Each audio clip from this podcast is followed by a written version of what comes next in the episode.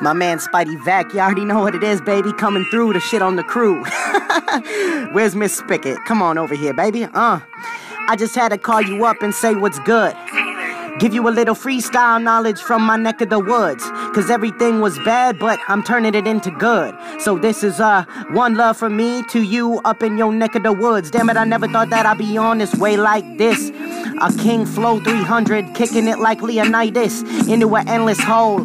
That's how I feel him. Give it that nice dough. You a fruity bitch, and I'm listening, glistening from the sweat trickling down my cheek.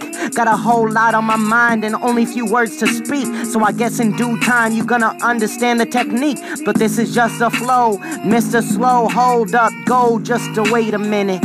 I think I got goals. I think I need to unfold and let my mind go. I think the beats froze. So I might heat that up like I'm rocking next to a fire in the middle of September. Chump, I've been doing this forever.